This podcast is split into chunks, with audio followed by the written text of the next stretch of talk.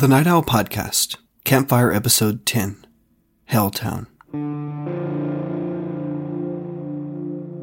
Welcome to the Night Owl Podcast. I'm your host, Stephen Ballou, and this is a place for all you restless spirits out there to tune in and hear true tales of the paranormal. I hunt these stories down, capture them from the mouths of those who experience them, and share them with you right here.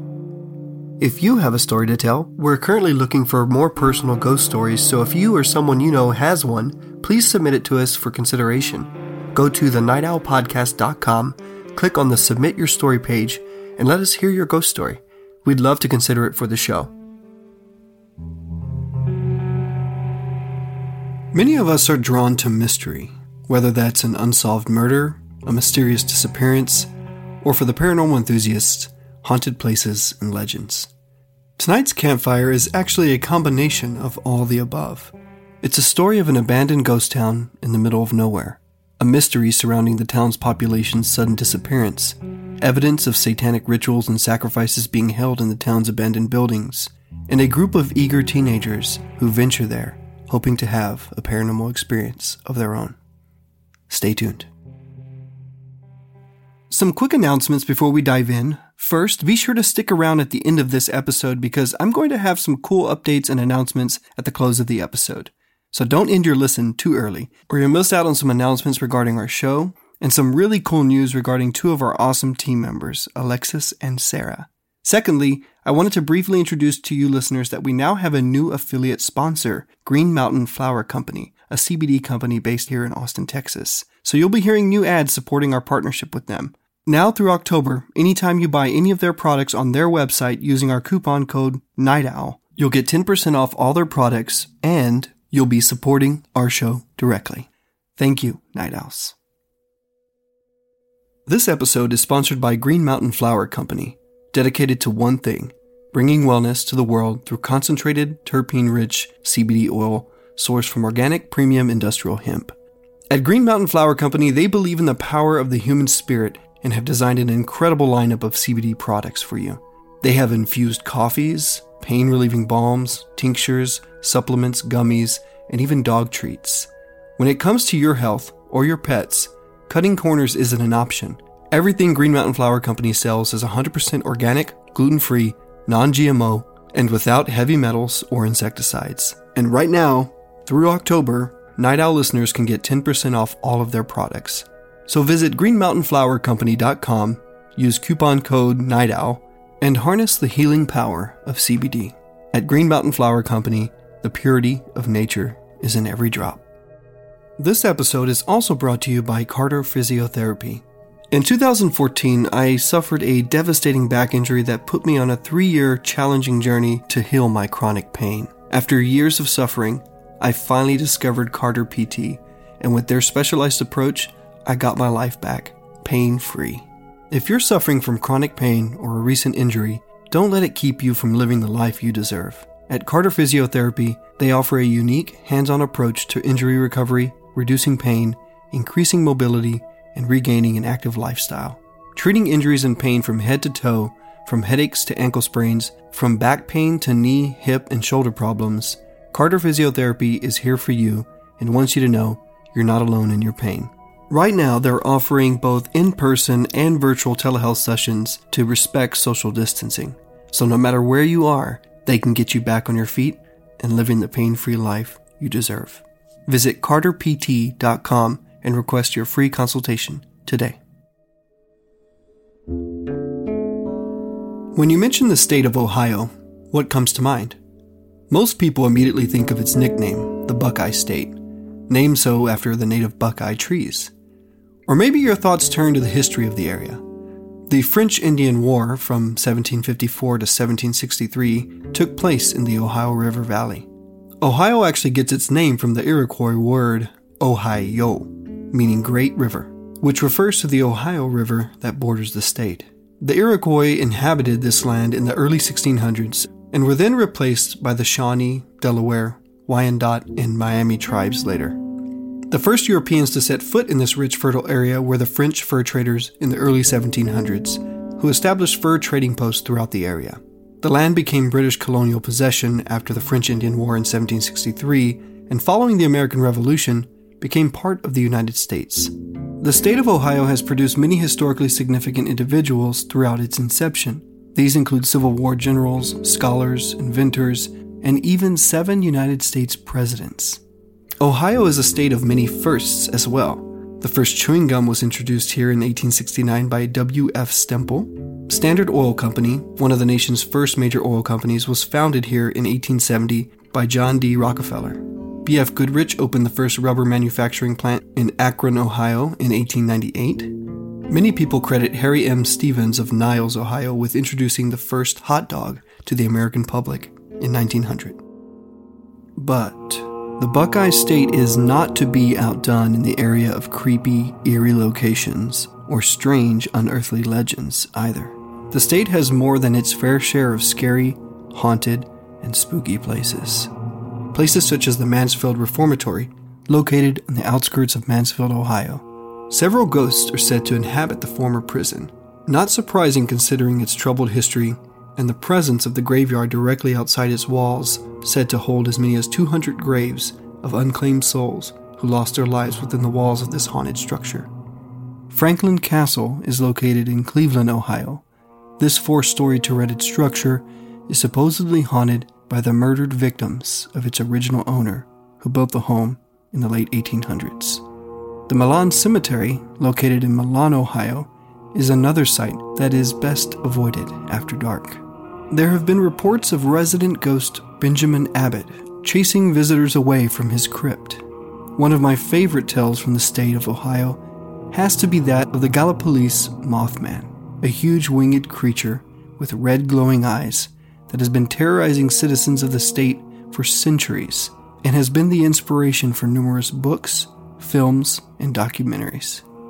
But perhaps the most intriguing of all the eerie legends coming out of the Buckeye State has to be the story of Helltown, Ohio. The town's actual name was Boston, Ohio, and was founded in 1806. It's the oldest village in Summit County, Ohio. The first of many mills, a paper mill, was constructed there in 1820. Population in the area increased with the construction of the Ohio and Erie Canal and the railroad soon brought a station to this small community and renamed it Boston Mills around 1880. A once thriving small community that's entire population suddenly vanished, leaving behind vacant homes, businesses, and farms.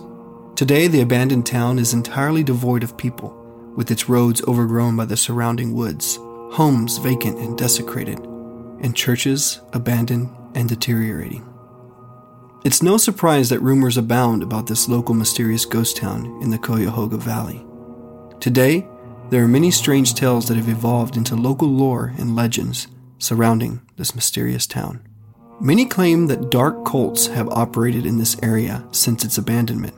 Satanists who have sacrificed animals, painted upside down crosses, and operated out of the local church that was abandoned there called the Mother of Sorrows.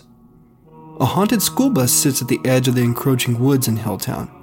Local lore says that a group of children riding on this bus on its last trip were killed by a crazed lunatic. Some claim that you can peer into the windows and see the ghosts of the children inside. Others claim to see a man, the crazed killer perhaps, sitting at the end of the bus smoking a cigarette. The graveyard in the town is said to be a dark and terrifying place, with graves dating back to the 1800s. Some claim to have seen a man sitting on a bench at a cemetery staring off into space. Others have heard strange growling and howls from deep inside the graveyard. There are numerous abandoned buildings located throughout the area there, and just as many stories of ghosts that are said to inhabit them. A suicide supposedly took place in one of these abandoned houses in 2004, adding to the already spooky and eerie reputation of the town. Many people also claim to have seen a giant python slithering through the woods in the area, this particular snake of enormous proportions is said to be the result of an escaped python coming into contact with toxic chemicals that have been illegally dumped at the Krejci dump nearby. As mentioned earlier, this eerily abandoned township is completely devoid of human inhabitants. At some time between 1974 and 1975, the entire population of this quiet town completely vanished. There's not a soul to be found in this place, However, remnants of its former residents can be found in the form of abandoned homes, vacant churches, empty businesses, and dilapidated barns. What could have possessed an entire town to just pick up and leave? Where did they go and why? And finally, did they leave any clues behind that could help answer any of these questions? In 2012, Conner and a group of high school friends, including his close friend Blake, decided to take a trip five hours away from their hometown of Dayton, Ohio, to visit and explore the abandoned streets and buildings of the legendary Helltown. What starts off as a thrilling night with friends in a mysterious town fraught with spooky legends quickly turns into a nightmare that still haunts Conner and many of his friends to this day. So grab a coffee or a whiskey, gather around the fire, and let's take a trip to Helltown, Ohio.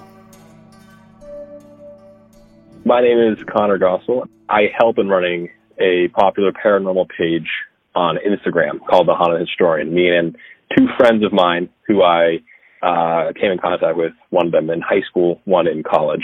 As luck would have it, we, we all had a very similar passion for, for ghost hunting and things of that nature. Uh, before I met either of them, I was, of course, already interested in this in early high school. And it was during my time in early high school that I actually had one of the most profound experiences for myself in the paranormal. Something that I have never experienced in what is now nearly a decade long career in paranormal investigation and something I'll probably never experience again. And that is the story of the time about eight years ago when I visited Helltown, Ohio. Now, a lot of people, when they first think of ghost towns or abandoned villages, they they always tend to get this image in their mind of the Wild West, of saloons and brothels and banks just out in the middle of the desert, out in the middle of nowhere. And that that's all well and good for uh, New Mexico, for Utah, but there's a good deal of them out in the Michigan, Ohio, Pennsylvania, Indiana, Kentucky area as well. But they're always abandoned for far more mysterious reasons that are stemmed around government involvement or whole towns vanishing overnight or lore surrounding how different people or different creatures came in the dead of night over a span of time and one by one picked out all of the citizens there Helltown, Ohio isn't anything like the latter one there, but it's a very unexplainable occurrence as to what has uh, given it the name Helltown, Ohio. It's actually it's in uh, Boston Township, about 20 miles south of Cleveland. And my friends and I, we all grew up down in the Dayton area. We were about four and a half hours south of there. If you uh, proposed, hey, let's get in the car, like all all eight of us, and travel four and a half, five hours north and go visit this abandoned ghost town that has some pretty dark history behind it, you know, usually people wouldn't be very enthralled by that. Our group of friends with how boring our town was, was very excited by that. Now, some background on Helltown. It's been featured on Destination America and Travel Channel, and they did a relatively good job on touching on its history. It was back in the 1970s that it was abandoned, and it was abandoned by an executive order given down by President Gerald Ford, ordering all people in that town to vacate their properties and get out of the area. Now that that was kind of mysterious for the time. Uh, it's mysterious for this time. They were to happen today, and a number of rumors have been tossed out. People said that uh, you know the executive order never actually happened. It was Satanists and uh, demon worshippers who came in and scared people out of there. It was um, the, the the mythical beast of a Wendigo that came in and started stealing all the children. It was a chemical spill that the government was trying to keep people from. That ended up, as crazy as it sounds, a chemical spill that ended up uh, getting onto a python and turning it into a giant mutated python that everyone now calls the um, peninsula python, a pretty popular mythical legend here in Ohio, and that chased them out. Now the uh, the reality behind it is not quite so weirdly horrific as those are, but it's still clouded in mystery. The reason that the government gave was that uh, President Ford wanted to kind of stem, uh, put put a stop, we'll say, to deforestation in the area. So they forced all the residents of Helltown to sell the government their land and to leave everyone kind of says that and they're like, oh, that's the reason Helltown's here now. They they wanted to buy all their land, turn it into a national park to preserve nature and wildlife. But here's here's the mysterious thing: in what is now nearly half a century, no resident of Helltown, and mind you, there were children there in the 70s. I'm sure a lot of adults would still be alive as well. No one has ever stepped forward. No one has ever said anything. No resident has ever been interviewed or spoken with. And what's more, having forcibly bought the town and bought the property from these citizens nearly half a century later, no renovations have been made. The buildings haven't been torn down. National Park hasn't been put up. It's as though they forced them to sell them the land under the auspice of this project and nothing ever happened. Once they were out of that town, it's as though all the, we'll say quote unquote lies that they might have been peddling were just over and done with. They're out of the town.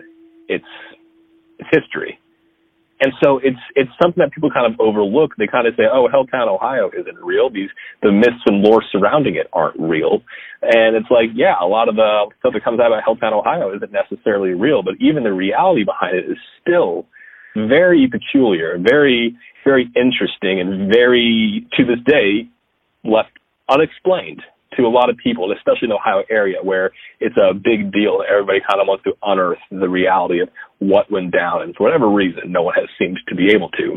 But, you know, long story short, living in Ohio, even on the other side of the state, we all had wind that this place existed. And of course, being bright-eyed teenage kids in high school, a place called Helltown and all the, the ghostly lore surrounding it was just like a tractor beam drawing us in. All of us wanted to bring our girlfriends or invite different girls and show them how macho, show them how brave we were. Like, oh, we're going to Helltown. We're going to go alone into this building or into that building. Like, we're going to be the bravest one amongst the friend group. And we hadn't done any research. We didn't know any of the buildings. We really didn't know anything beyond what, you know, teachers had told us, students had told us, very light surface level research on the internet had told us. And all of that is kind of centered around dark things that have been happening in Helltown since its abandonment in the 70s. That being, you know, given its name, it's kind of been a big stomping ground for individuals and groups that are said to have practiced and be practicing um, darker religions, darker practices, things of seances, Satanism, cult, devil worshiping. And again, that's it, it can seem like hokum to anybody, but you you walk into just about any building there and you're hard fought to find a single one where there's not pentagram or an upside down cross or all the furniture pushed along the sides of the room as though whoever was there before was just doing something that required a lot of room right in the center of everything, something that you would see if they were trying to conduct a ritual. I'm sure anybody could agree with the journey is half the fun. And while we're on this five-hour car ride, about eight of us uh, packed packed into a car. One of us actually lying across the laps of people in the back seat. We're laughing. We're having fun. We're we are we are enjoying music. We're very lightly talking about what we're uh, where we're going, what we're about to do. It's as though we're all just in the car and no one seems to remember why or care why. It's literally as carefree as people can be. I really want to hit on that because it could not have been more of a 180 change when we got to the location we were heading to, that being Helltown. My name is Blake Kendig. Conner and I have been friends for as long as I can remember. It was either late September or early October that we had went down there. Uh, we had a group of us, uh, a few friends that we all were kind of into that paranormal field and just really liked getting scared and going to the haunted houses and all that kind of stuff. But we wanted to try something a little different. And as you know, there's a thousand crybaby bridges and everyone always says, well, this one's real and this one's real. But we heard all the stories about Helltown and we knew there was only one. So we knew that we had to go check it out and did like a couple stupid high school kids and we all hopped in a couple cars and took a little drive over to Helltown, Ohio to see what it was all about. When you leave the city, when you exit Cleveland, as is the case when you exit Dayton or Cincinnati or Columbus in the state, if it's not the urban centers, You are in the middle of cornfields. You are surrounded by forests and fields. You are in the middle of, no, of nowhere. The population and civilization here in Ohio is few and far between. So if you're not in one of the hubs, you're basically alone. And that had never really sunk sunken in for us more or seemed like more of the reality or anything that any of us really kind of considered than when we kind of drove by the green sign, the actual traffic sign when you're pulling in actually reads Helltown, Ohio. So the local government has either really fed into it or people have forgotten that it was once something else. There's only one road into Helltown. And it's kind of one of those things where you start to feel a little different as you're approaching it.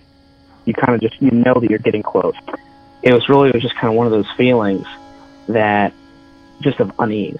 And you weren't really sure if one, if you're supposed to be there, if you're allowed to be there. Uh, we didn't really know where to start, so we just started on one end and worked our way down. One of our first stops in was actually the bank, and it was right after the sun had went down, so it was completely dark. and all we had was our flashlights to use for light. Um, we walked in the bank, and everything was kind of pushed aside, and we kind of hung out in there for a while, and nothing seemed like it was happening. Um, and one of the guys recommended we go upstairs. Uh, we walked upstairs and up into the balcony, and we were sitting up there for, gosh, it felt like maybe an hour. I think the first time that all of us jumped, that something happened inside of the town for us was when we were inside of the old bank. And this, this was a pretty run of the mill bank. You walk in, there were like five or six different uh, bank teller stands. There was a staircase along the left hand side of the building that would take you uh, right upstairs to where I imagine some of the offices used to be. And we walk up there and we're just sort of looking around and we don't see anything, but we're all just kind of standing around. And for whatever reason, we just go deathly silent and we don't say a word. We're just standing on the top, on the uh, top floor of this abandoned bank, listening to the world.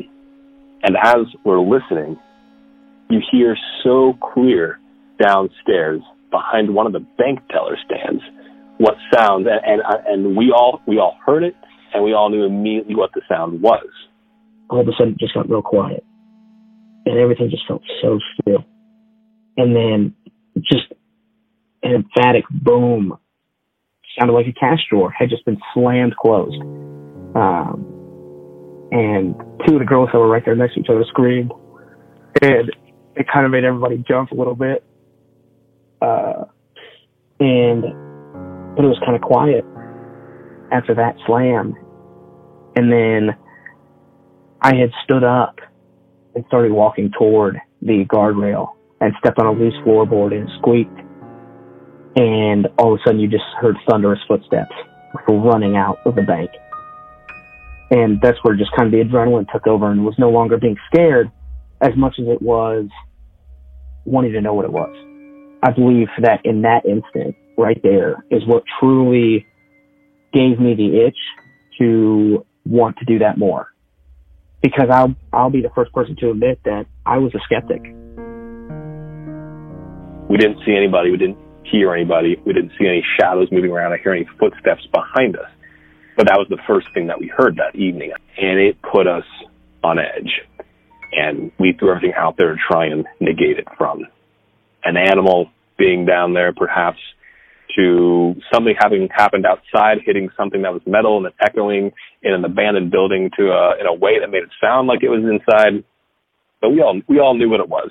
Uh, I mean, anybody can relate to having a fearful moment, and everybody trying to uh, plead ignorance for the uh, the mental fortitude of all people that are involved in it and we all kind of stay clumped together. We go back down the stairs and we're heading back towards the front door to leave.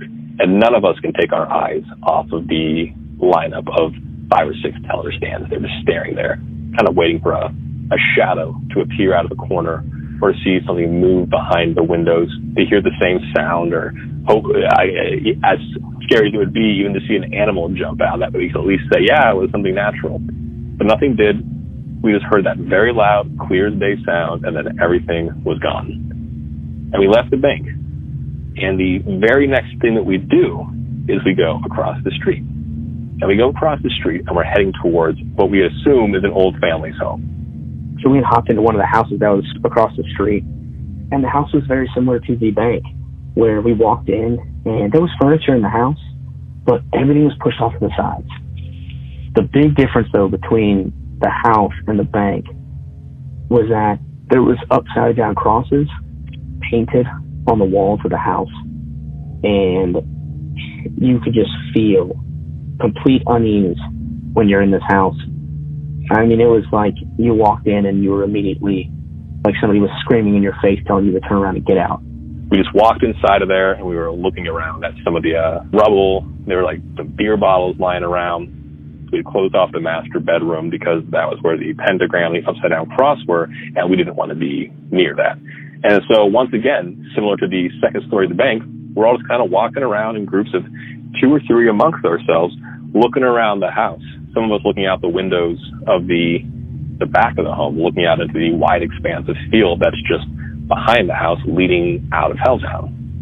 And this was when things kind of started to take a darker turn. It's something to this day that I, I, I truly I can't explain.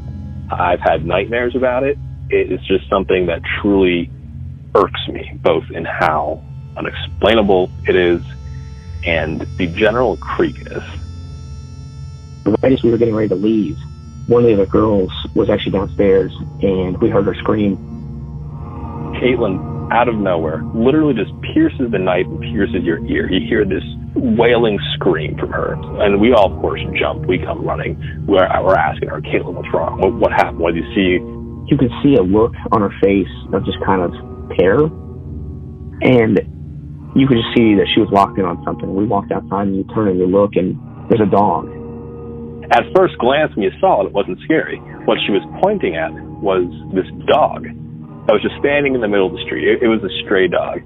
We didn't necessarily like it being there, but um, you know, it was just a dog in our minds. As we walk out there, and we're half of us are kind of just like trying to coax it over to us, like, "Hey, come here, boy! Like, it's, what are you doing out here in the middle of nowhere?" But it's staying. It's just staying there, and it's staring at us. And the reason it started to get very irksome to us is because of what you can visually tell what's happening with this dog. You can a see that all of its hair is raised. It's in a tap position. B, it's trembling. It's shaking uncontrollably as though it had it just walked out of an ice chest for the first time. It was trembling uncontrollably in the pitch dark from 75 feet away. It wasn't barking. It wasn't growling. It was just looking at us. And as soon as we were trying to think what to do next, it just turns to what was its right and it walks between two homes and it goes right into the forest. Now we're kind of like, we should get out here. There's a stray dog running around. We shouldn't be out here anymore. The second it walked into the woods, we hear this groan. You hear a whimper. You hear a cry. It's like any film, any TV show you've ever seen where unfortunately the animal is killed. You hear what is so unmistakably the sound of what all of us would have sworn up and down was this dog just got killed by something. The unsettling atmosphere of the abandoned and derelict town was beginning to sink in for Conner and his friends. This already unnerving night just became more ominous with the experiences in the bank and now the unsettling encounter with this strange dog. For the teens, it was beginning to feel like they might have gotten what they came for, and it was time to head back to Dayton where they'd be safe. But sadly, the night wasn't over for this group of thrill seeking friends. It had only just begun. After this short break, we'll return with more from this night in Helltown. Stay tuned. As a night owl, the most important part of my morning is starting off with a great cup of coffee. But some days, especially days where I have a lot of deadlines to hit for this show, I need to feel alert, focused, and calm. Caffeine alone cannot accomplish all three, and can sometimes leave you feeling anxious, jittery, and eventually burnt out. On days I know I'm going to need a bit more from my coffee than just a spike of energy, I brew a cup of Green Mountain Flower Company's CBD infused coffee. After about 30 minutes, I'm feeling focused, energized, and I'm plowing through my work without any drawbacks. But let's be honest, how a coffee makes us feel isn't what most of us shop for. We shop for taste. Green Mountain Flower Company's CBD coffees do not disappoint in this area. The regular blend designed for focus is made from a Colombian bean, is medium bodied, smooth, and has notes of caramel, chocolate, and vanilla.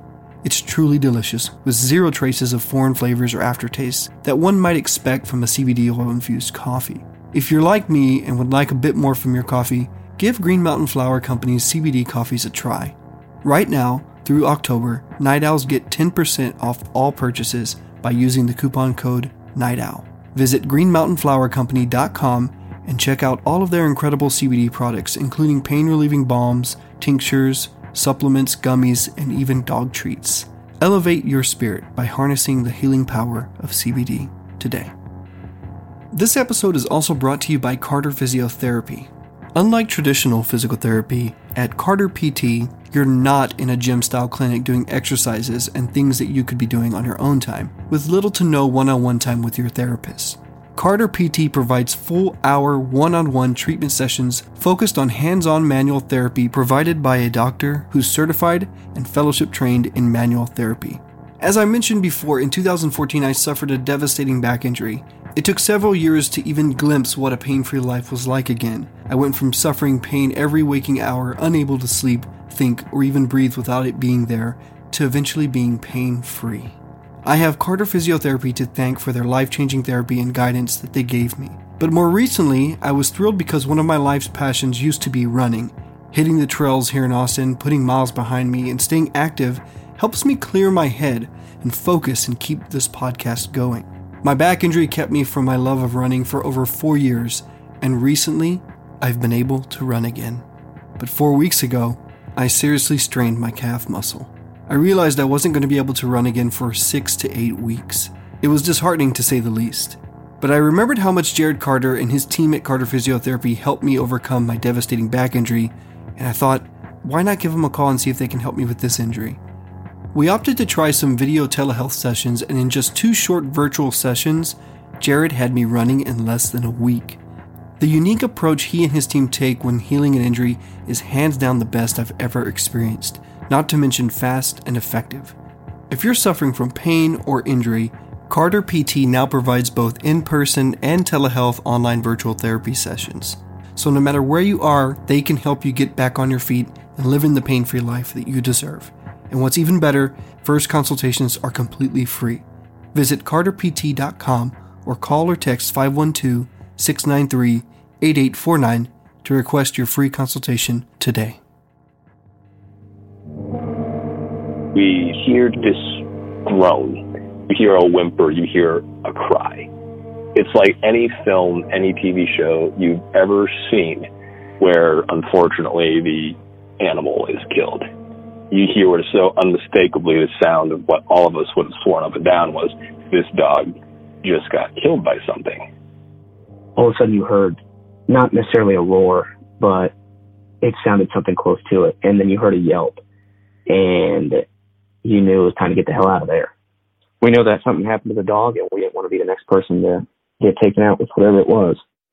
And the only thing that really convinced us to head all the way back across town and head past that dog, to head past the bank, was what happened next inside of the church. So we had actually wound up running over to the church and I will tell you, for anyone that wants to look up what Helltown looks like, if you look up the church, I highly encourage you to look up and see the bell tower of the original church that was there.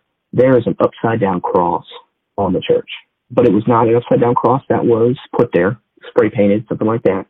It was built in to the church when the church was originally built.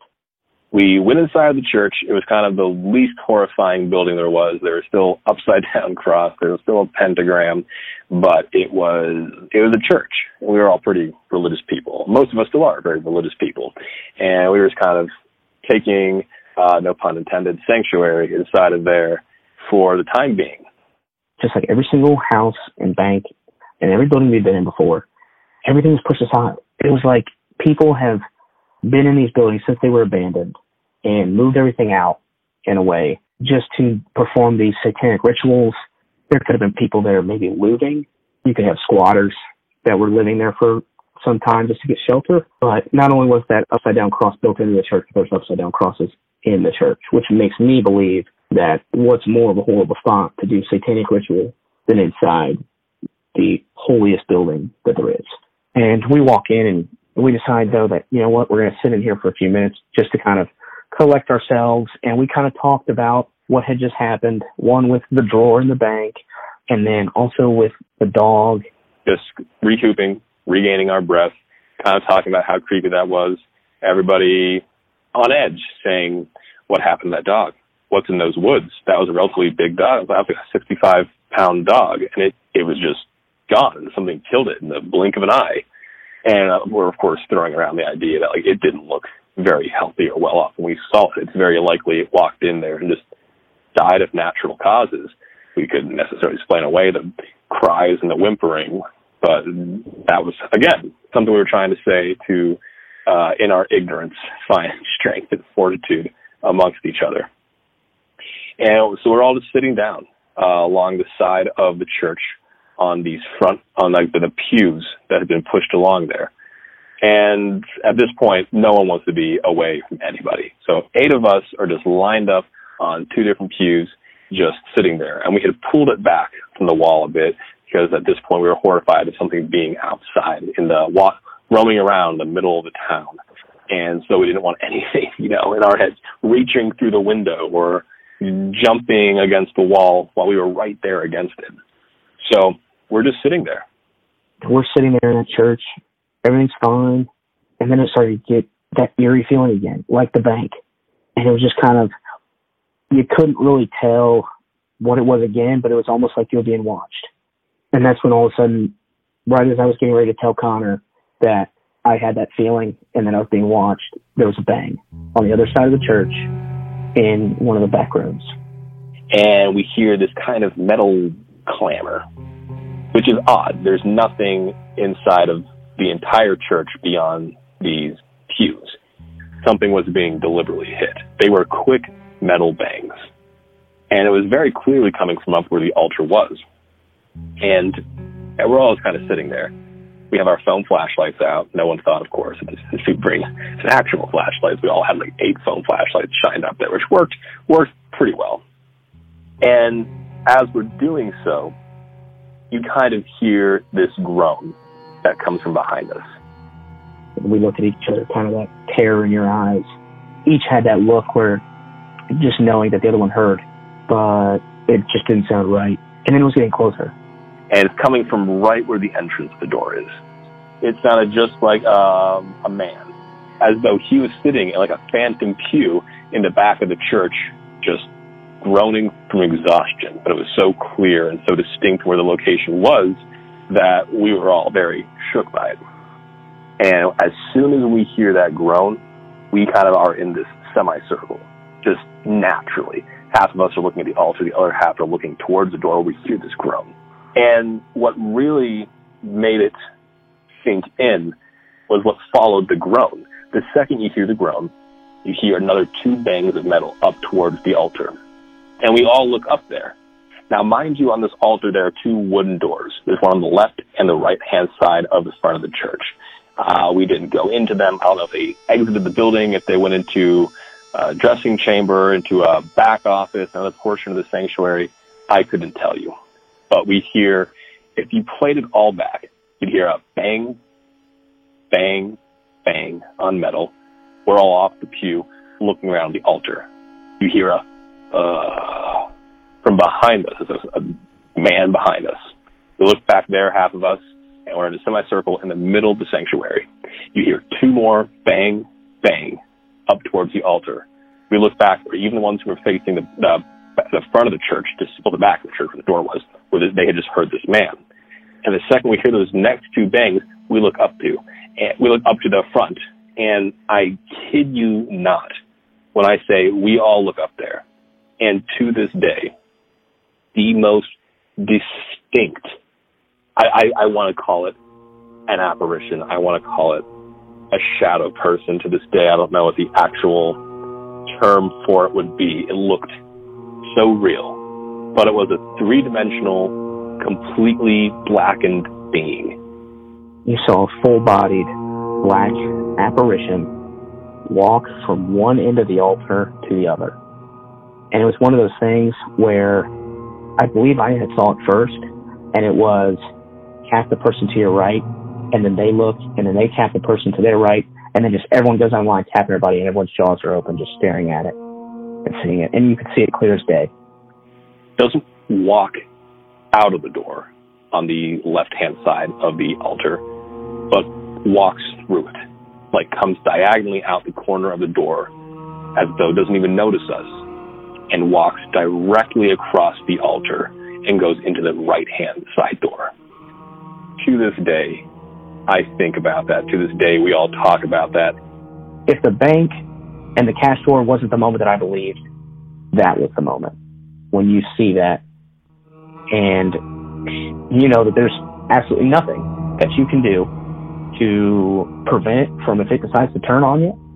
Um, we were just a couple, or a group of stupid high school kids.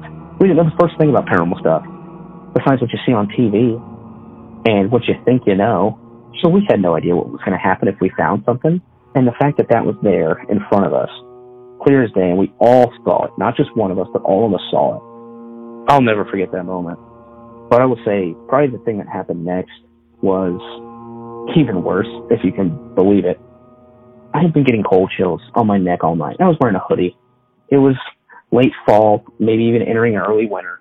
Cold breeze, whatever. Now we're in a church where there's no breeze in the church. I'm sitting and my left side is open. Everyone else is sitting on my right. And I felt a very cold presence. Felt like it sat down next to me. I mean, goosebumps immediately, a cold breeze going across my neck. And then, as I was looking down, I watched my baggy left sleeve of my hoodie go tight and press against my arm. And it felt like something grabbed me. It was as if something had reached over and put its hand around my forearm. I I was just for a loss of words. I I couldn't say run. I couldn't scream. I couldn't do anything. I had no idea what to do. I was staring at my forearm with amazement, but then also terror, fear for my life. And it wasn't until we got home that I had told Conner what had happened because at this time, after the full bodied apparition, everyone else was wanting to leave. And I was the last person sitting on that bench because somebody was holding me. And I didn't tell Conner why. I was still sitting there until until we had gotten back. Anyone that has not had a paranormal experience or had that kind of paranormal experience, I will tell you that is that is probably the most terrifying thing that you can have happen to you. Where a legitimate entity has enough energy and power to be able to grab you. And I didn't try to fight it, so I'm not going to say he was holding me down or it was holding me down. But the idea that something had enough power and energy to grab my arm, but not just make me feel it, but then to be able to physically see what seemed like a handprint grab my hoodie, and I could see the impression in my sleeve. Honestly, anyone that's interested in the paranormal, I will say this: if you ever, ever come across something like that, the hardest thing to do is sit there. But if you can sit there and just just be there in the moment for a little bit, the feeling is it's almost addicting. We ran like we had never run before. We ran, and I'm pretty sure I can remember hearing a number of them, people around us crying, a number of them screaming the entire way. We ran until we were back in the car, which again was about a mile and a half away. We were, we were so scared that there was either something inside of every building there or that something was following us in and out of every building. So we made it back and we thought it was as simple as that. We were back in the car. We were so horrified no one could sleep. We were driving back down towards Beaver Creek. And that was the end of it, we thought. That was the end of all of it. We stopped in, I believe it was Columbus, three hours south. We also got like a couple rooms at a Red Roof Inn, and that was that.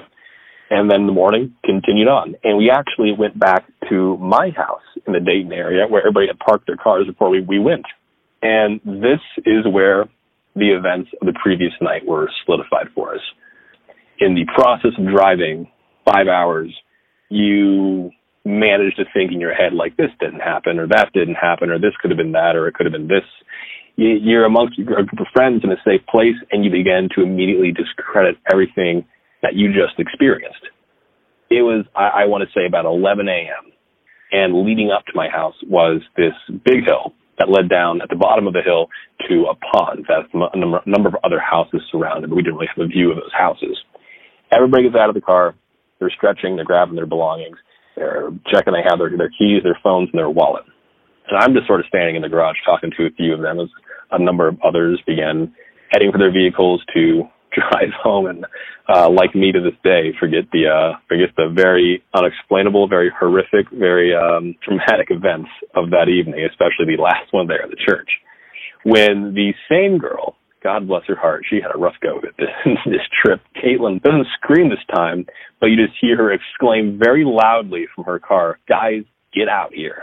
And so those who were already out by their cars kind of turn around and walk over to her. And when I get out there, with uh, two of my friends, Nick and Tyler. Uh, we're already we're, we're walking out of the garage as we see the other four or five just standing next to Caitlin's car, staring down my road. Their eyes are just fixated down the hill of the street leading up to my house. And I only get halfway through asking, what, what are you guys looking at? What's going on? And I turn my head and I look down to see what they're looking at. About halfway down the hill of my house, in between us and the pond, I shit you not, was this dog. And it was just standing there looking at us. This dog was standing in the middle of the street, shaking, and he looked just like the dog from Helltown. And this is the middle of the day. I mean, this isn't at night, so it's not like we're like, oh, our eyes are playing tricks on us. It, this was the middle of the day, and this dog was shaking in the middle of the street again and staring at us. It was staring at us. It had come out of nowhere. It was a nice neighborhood, but it was uh, small in number of those who lived there. Everybody knew everybody. Everybody knew everybody's pets. It was a close knit little neighborhood there. This dog is something that none of us had seen before who lived in uh, the next neighborhood over. And it was the kind of temperament that we had never seen prior to the night before. Its hair was raised in every spot. It was even more so in the daylight, visually trembling and shaking. And it was just standing there, staring at us. It didn't look dangerous. It didn't look like it was about to do something. It almost looked curious, staring at us, as though we were the first people in a long time who had seen it and it was attached to somebody or we were just people who happened to stumble upon the reality of Helltown, Ohio. That being the ghosts and the spirits that still lived there on that specific night, and those that very likely may still reside there to this very day.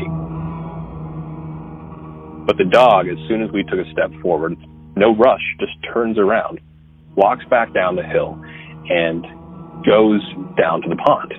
And it doesn't go into the water, but it loops around and it walks right out into the forest behind it. Now we didn't hear anything this time, but what really hit our nerves was as it was crossing these perpendicular streets, there were two couples and they were out just walking. And I'm walking down there with uh, Tyler. He and I know them uh, pretty well. And I asked them both, have you guys seen that dog before? Do you know who that is? They don't know what the hell we're talking about. And I asked that dog that just walked right by you guys, that dog that just crossed your path, that just walked into the forest there. It's hard to miss that that dog. Neither of them. They didn't see anything. They didn't know what we were talking about. They had not seen anything, and never before that day, and never again did we see that dog.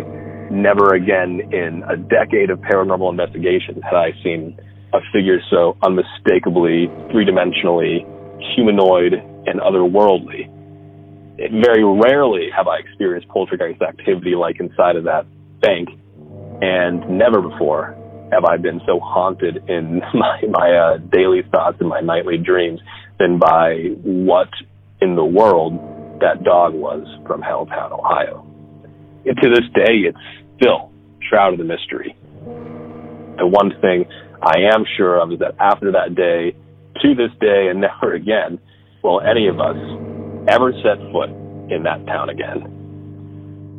There's been a few places that we've went before, and I believe that Helltown is a product of it, where bad energy can be a gateway for demonic spirits and other spirits to find a place to fester.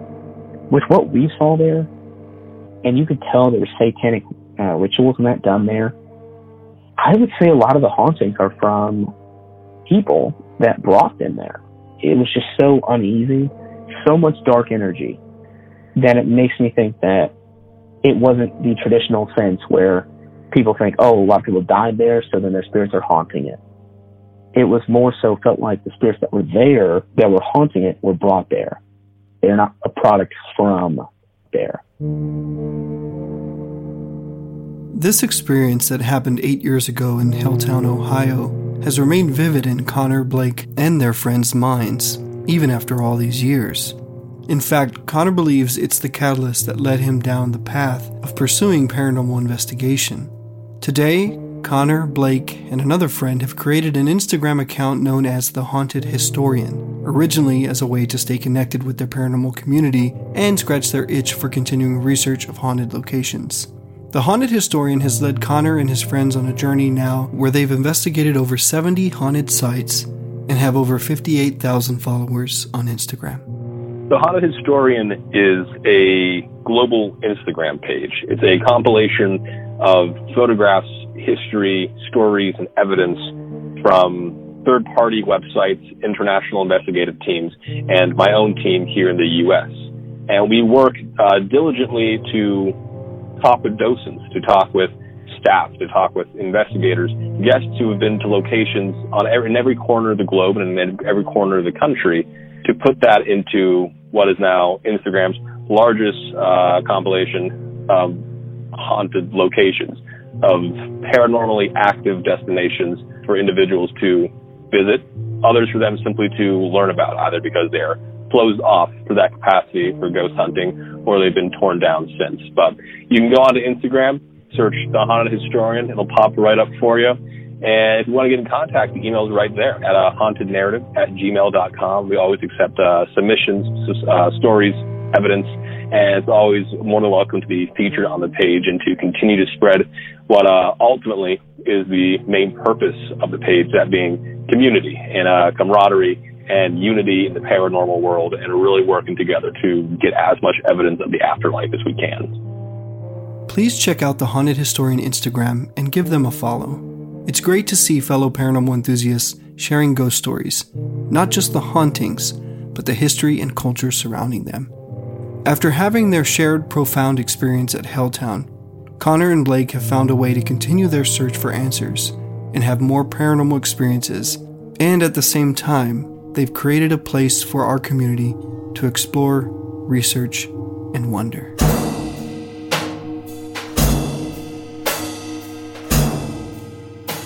I hope you enjoyed this spooky little campfire.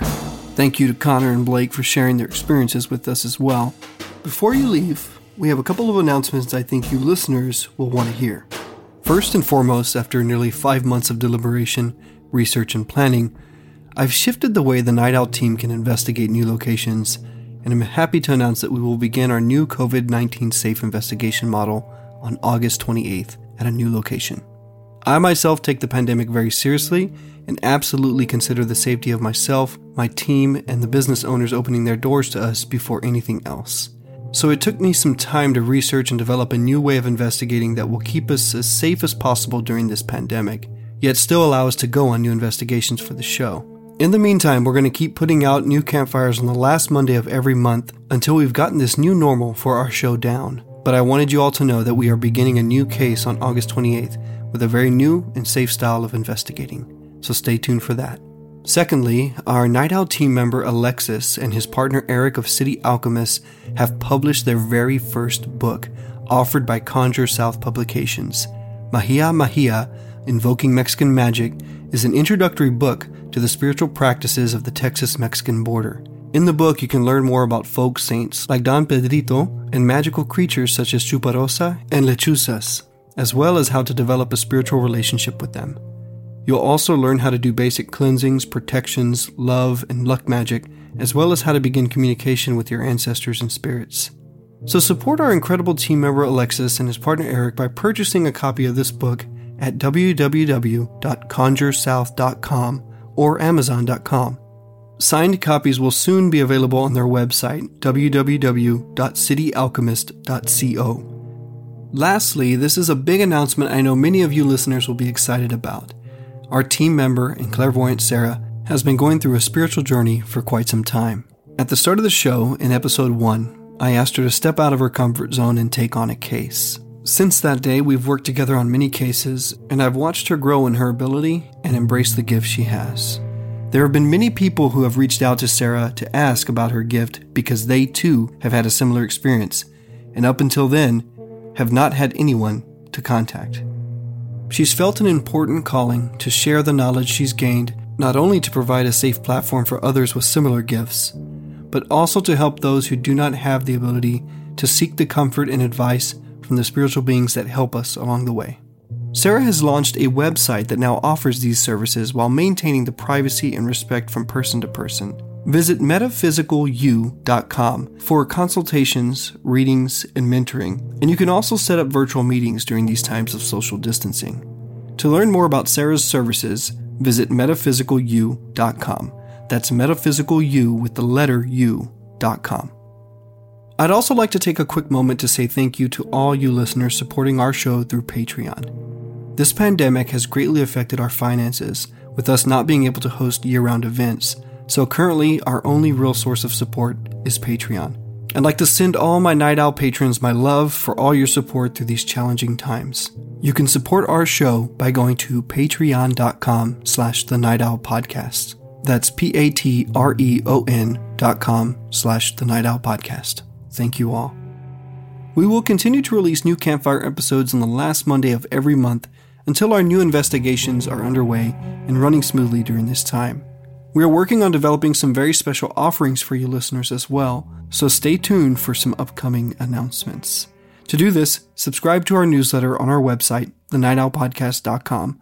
Follow us on Instagram and Facebook at The Night Owl Podcast, and consider becoming a patron and supporting our show on patreon.com slash the night owl podcast i'd like to thank my investigative team sarah alexis franklin and tao for going on these crazy adventures with me nicholas fair for his talented musical contributions to this show jennifer for managing our merch patreon and many other irrational tasks i throw her way my dad sam for his incredible historical research bo for helping produce this busy indie show my assistant editing team, which include Alex, Alexis, Bo, Jennifer, and Mikey. And thanks to Sean for his help with our story submissions, Alicia for her creative design work and marketing, and lastly, Sandra for keeping us all on schedule and on budget. And a very special shout out to my wife, Tao, for sticking with me all these late nights and long hours, and for taking amazing photographs on every case. And last but not least, David Dalton of Driftworks Sound for mastering every single episode on the tight turnarounds I give him. Please support their works by visiting our website, thenightowlpodcast.com, and clicking on the About tab. There you can find links to all their individual works and websites. And a special thank you to this episode's sponsors. If you're ready to elevate your spirit with the healing power of CBD, give Green Mountain Flower Company a try. For a limited time only, Get 10% off all their products using coupon code NIGHTOWL. Visit greenmountainflowercompany.com. And if you happen to be struggling with chronic pain or recent injury but aren't comfortable leaving the house, reach out to Carter Physiotherapy, get a free phone consultation, and set up a telehealth online session to start your path to healing today. Visit carterpt.com.